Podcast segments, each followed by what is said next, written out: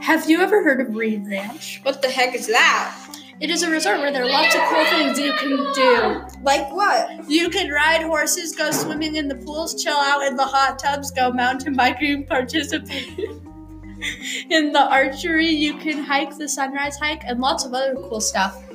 That sounds awesome. Tell me more. What else can you do in the marvelous Funland?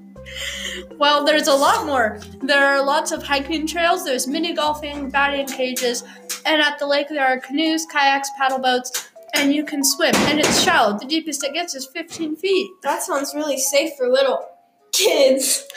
They also have really good food to keep you your energy up when you're exercising and stuff.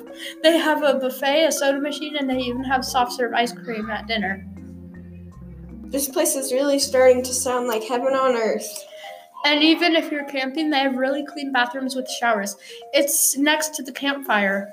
How much does it cost? It sounds expensive. For a family of five, it only costs six hundred dollars. Isn't that insane? All that fun for only six hundred bucks? I don't know. That sounds a little pricey. Yes, it's a little pricey, but the memories will be the greatest memories you've ever had.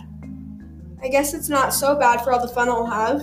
That's the spirit. So visit Reed Ranch today. Wait, why can't I just go to Paris or Italy?